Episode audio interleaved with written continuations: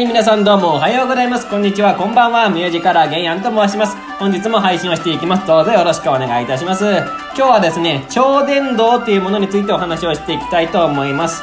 超電導とは何ぞやっていうね、えー、これはとても素晴らしいシステムなんですよ。まあ、実はね、100年前から実は行われていたものなんですけれども、えー、最近さらにね、えー、活性化されて開発されてきて、はい、実用化が本当に進んでいるっていうお話でございます。えそれについてお話をしていきたいと思います。超電導の仕組みについてお話ししていきます。はい、超電導とはですね、えー、エネルギー。まあ、普通のエネルギーっていうのはね、えー、使えば使うほど、まあ、熱くなってきたりとかね、はい、そのね、やっぱり、高まってきて、それでいろんな弊害をもたらすっていうことがあるんですよ。なんですけど、超電導っていうのは、いくら使ってもね、どれだけエネルギーを供給しても、うん、絶対に、えー、熱くならない。ずっと一定に、えー、高い能力で維持し続けることができるってエネルギーをブンブンブンブン流して供給することができるっていうね、えー、これは本当素晴らしいことだなって思いますね。はいあとですね超電導。なのであれです。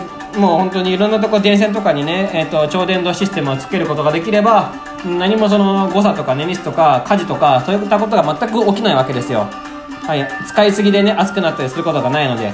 なのでものすごく安全になるっていうことですね。はい、あと超電導の2つ目。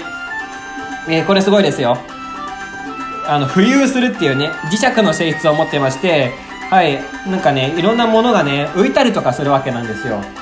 エネルギーを使っていると。えこれをね、え活用するとどうなるかっていうと、リニアモーターカーですね。リニアモーターカーで、え、ー、と、浮いた状態で、えー、電車が走るっていうのが、えー、本当に実現するっていう。まあ、今も出てはいますけどね、えよりね、えリニアモーターカーがどんどんどんどんとね、開発されて、えそれが当たり前になってくるっていうね。はい。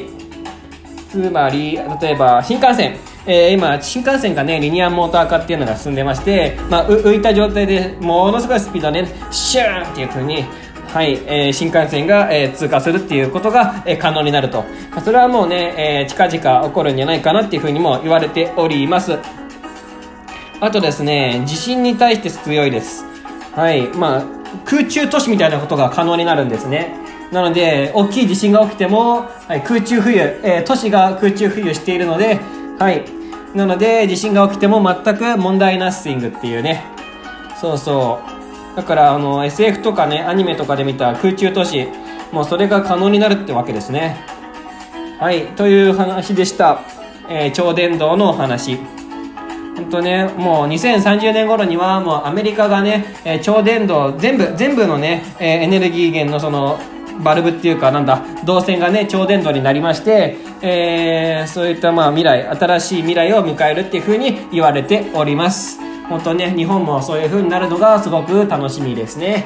えー、以上、超伝導のお話でした。よろしければチャンネル登録等々よろしくお願いいたします。それでは、さようなら、良い一日を。